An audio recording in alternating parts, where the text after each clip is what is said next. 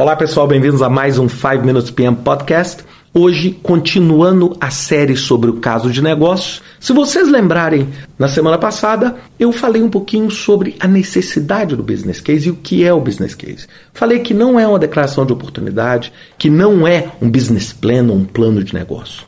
É o que? Uma ferramenta de comunicação para vender uma ideia. Eu também falei sobre os sete passos e eu pude discorrer um pouquinho mais sobre os dois primeiros.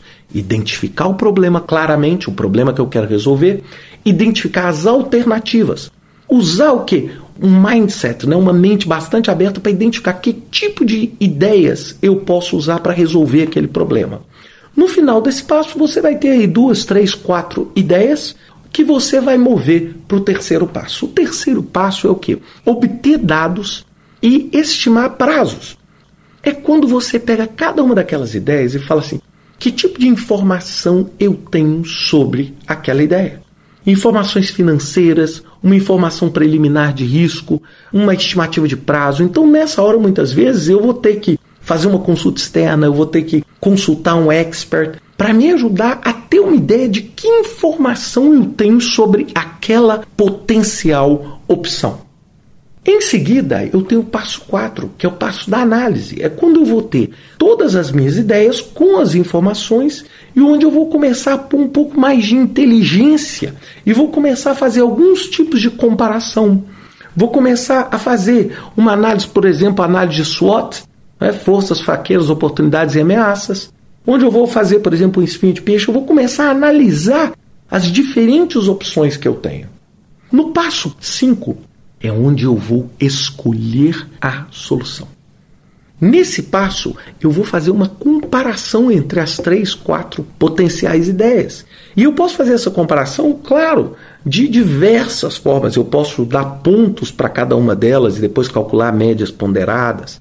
Eu posso usar, que é a que eu mais gosto, o HP, que eu já gravei inclusive podcast sobre isso, o Analytical Hierarchy Process, onde eu comparo alternativas 2 a 2 em diversos critérios por exemplo, critério custo, critério valor para o meu cliente, critério risco, onde eu vou comparar essas alternativas de modo a escolher uma solução mais adequada. O HP possivelmente a técnica mais valiosa a ser utilizada quando você quer escolher uma solução para o seu caso de negócio. O seu grande objetivo é escolher a melhor adaptação com o menor risco. A partir do momento que você escolheu a solução, então, olha só, você tinha um problema, identificou várias alternativas, obteve dados, analisou os dados, escolheu a solução. Bem, é essa. O que, que você tem que fazer? Você tem que, no passo 6, montar um plano de implementação, que pode até, no âmbito mais complexo, ser o plano do projeto. Mas é claro que você não quer aqui um plano do projeto completo. Porque senão você perde a função do business case. Você vai ficar um ano fazendo um business case. Então, o que, que você vai colocar no seu plano de implementação? Você vai colocar os seus principais marcos, você vai colocar as responsabilidades, algumas datas estratégicas, você vai fazer um plano de alto nível, você vai fazer um esboço básico, um risco básico, é como se você fizesse assim, aquele, aquele primeiro embrião, a coluna vertebral do seu plano. Claro, se esse projeto for, né, vamos dizer, aprovado, etc., claro, sem dúvida nenhuma, esse plano de vai ser implementado, etc. E, finalmente, o último passo, você vai comunicar o seu plano. Então, depois que você tem esses seis passos prontos, você vai ter que responder o seguinte: como eu vou conquistar as mentes e os corações daquela audiência, daquele stakeholder. O que que as pessoas, eu falo em inglês muito, what do they care? O que que as pessoas estão preocupadas? Então é nessa hora que eu vou montar um slideshow, eu vou colocar um vídeo, eu vou fornecer informações de suporte. Isto é o documento caso de negócio mais essa apresentação.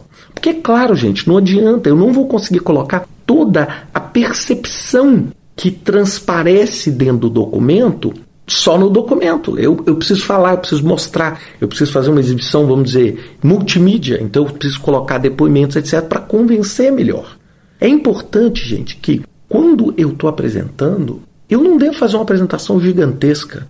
Eu vou fazer uma apresentação ali, poxa, com basicamente sete slides, eu brinco. Um slide para cada um, um slide para o problema, um slide para a alternativa, um slide para os dados que você obteve, um slide para a sua análise, um slide para a sua solução, um slide para o seu plano de implementação. E é claro, você vai fornecer o resto do material como informação de suporte. É importante que as pessoas estejam confortáveis em tomar a decisão. Muitas vezes, lembrando, o business case é aquilo que vai gerar um termo de abertura, vai gerar um project charter para a existência de um projeto. É aquele documento onde você vai vender a ideia de que aquele problema pode ser resolvido com aquela solução e aquele plano. Espero que vocês tenham gostado dessa série, espero que vocês consigam com isso ter boas ideias para os seus casos de negócio e que vocês usem essa ferramenta de modo adequado para aumentar a taxa de sucesso dos seus projetos. Um grande abraço a todos, até semana que vem com mais um 5 Minutes PM Podcast.